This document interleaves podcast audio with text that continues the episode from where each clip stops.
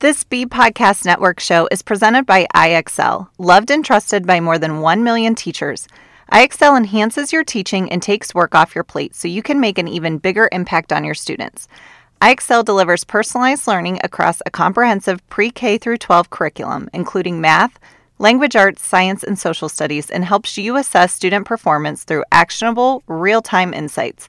Strengthen daily instruction, close knowledge gaps quickly, and set every student up for success.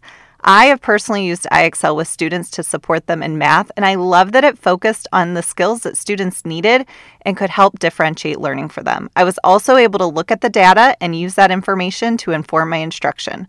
Do you want to bring IXL to your school? Learn more at ixl.com/b. That's ixl.com/be. Hey everyone, welcome to the Teacher Burnout Podcast.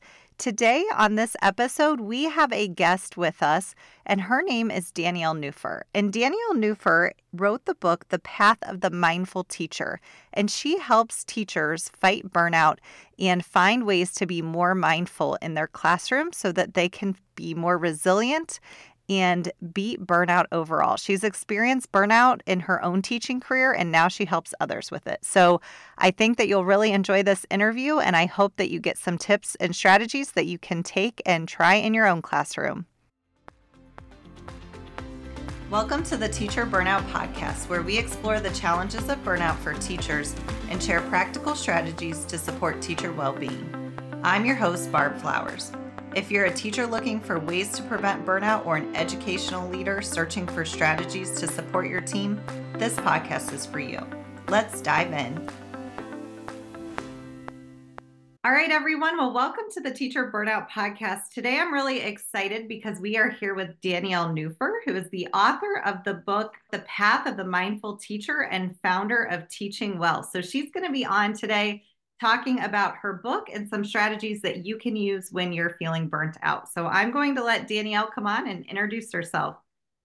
Hi, thanks so much, Barbara. I really appreciate um, you having me on the podcast today and to talk about something that's near and dear to my heart. The reason why I wrote this book, The Path of the Mindful Teacher, um, you know, stress and burnout and the reality of, you know, teachers not knowing the best ways to care for themselves in an environment that's not always um, conducive for that. So um, I'm happy to to talk about this topic at length.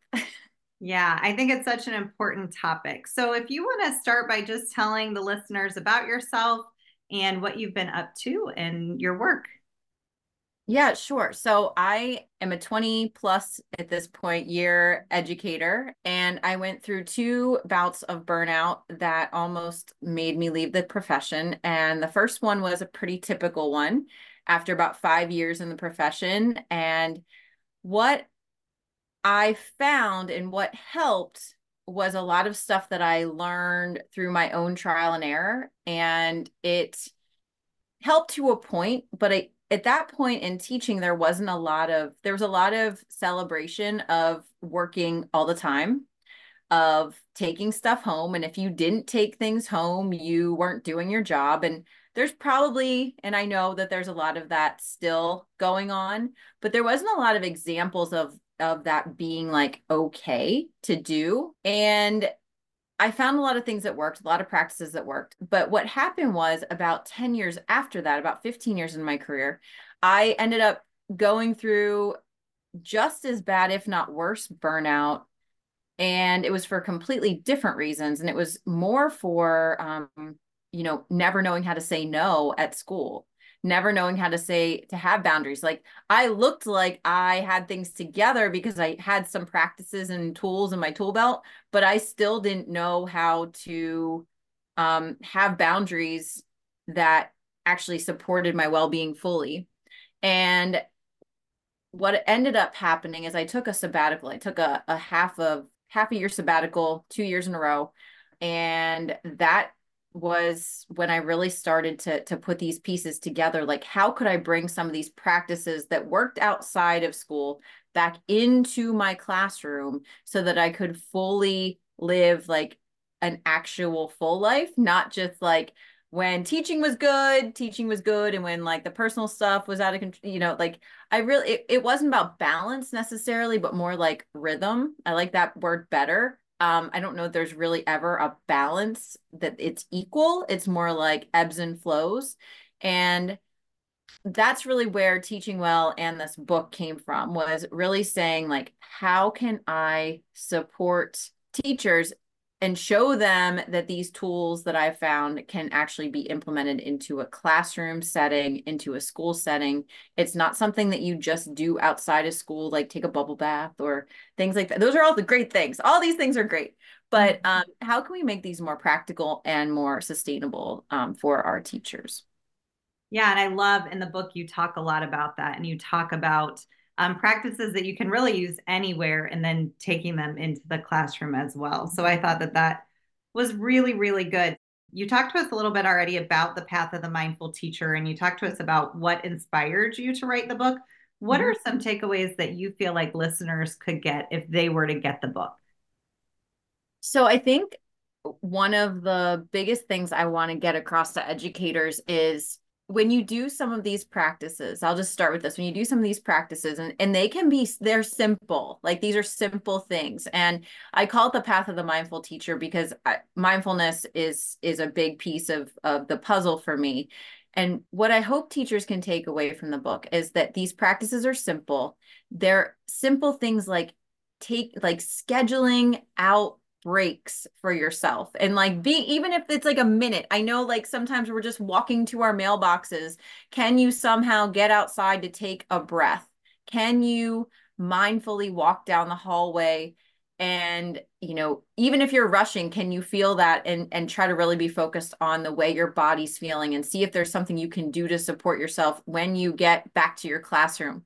So it's just about bringing more awareness to your actual school day. And I think what I want to say more than anything is that these practices in this whole book isn't meant to excuse a toxic work culture. so I mm-hmm. never want I never want that to be the the feeling that people get when they hear me like, "Oh, she wants me to take a deep breath." Well, that's really not going to be not going to cut it. Right. I get that. I totally get that. But what I what I want to do is to try to empower teachers more through working through this process and saying, what are the things that we do have control over? What are those things? And there are more of them than we maybe give ourselves permission to find. So, again, some of these practices will be things like breath work throughout your day, taking breaks through finding transition points, even when the kids are in your classroom. What are transition points where you can just like touch something in your in your classroom and just breathe? it's grounding exercises before you start teaching. All of these things are ways that we can bring some of this presence to our teaching. And those things added up over time are really, really powerful. Yeah, and I love how in the book you do really focus on helping teachers think about the areas that they can control because I think that's what caused many teacher stress is the areas that they can't control and so that's one of the things in my coaching that I always talk about is focusing on what we can control and what are our thoughts around that. I also do love how you talked about your thoughts create your feelings and your actions. I thought that that was really cool too to think about how your own thinking impacts the actions that you take. So I love that part of the book as well. And so, what is one thing that you can share with us um, and our listeners from the book that they can try right now? So I think a really great tool, and I think you just mentioned it, is so don't change anything and just observe yourself. So this is sometimes this is very humbling. And I'll admit it's very humbling to me um, as well. So one thing they can do is just to keep what I, ca- I call it like a, an emotion journal or a mind body journal.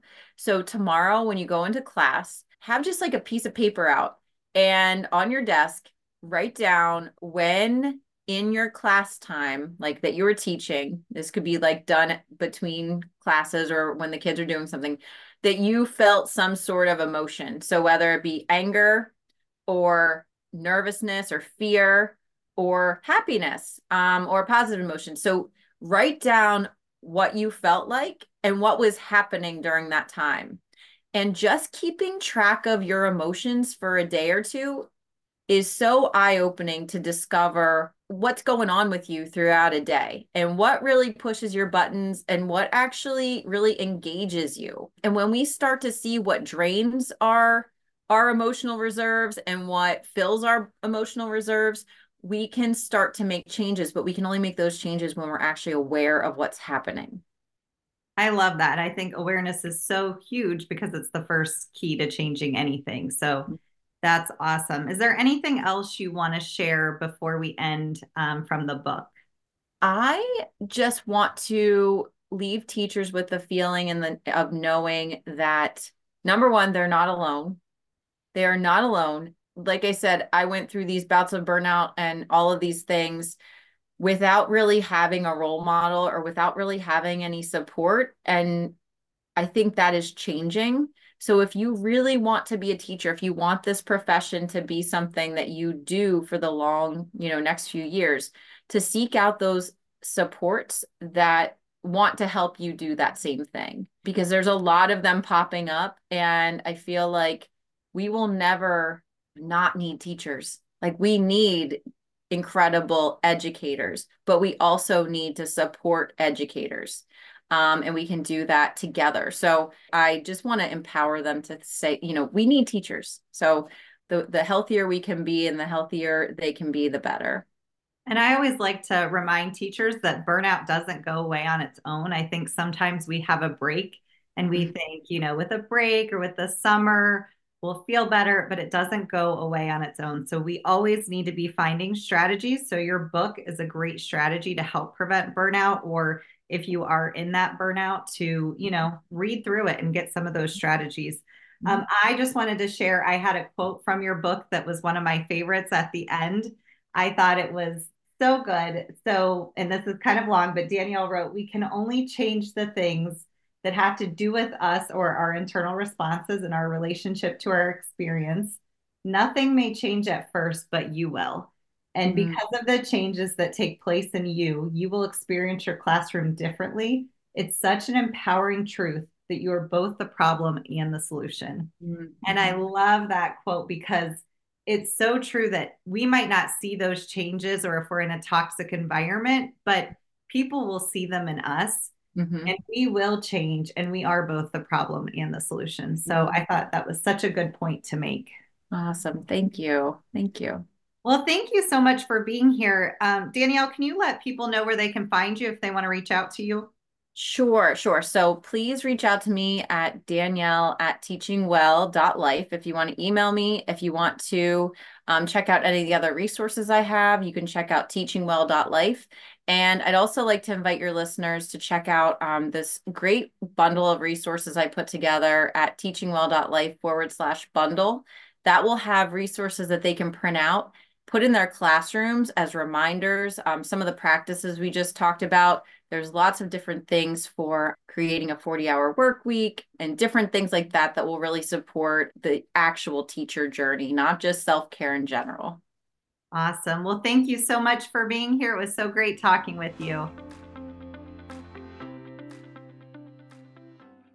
Do you want to save time on prep work, increase achievement for all student populations, reliably meet Tier 1 standards? You can do it all, but don't waste another minute. Head straight to ixl.com forward slash BE to learn how IXL's research proven teaching and learning platform can help you achieve all these goals. That's ixl.com forward slash BE.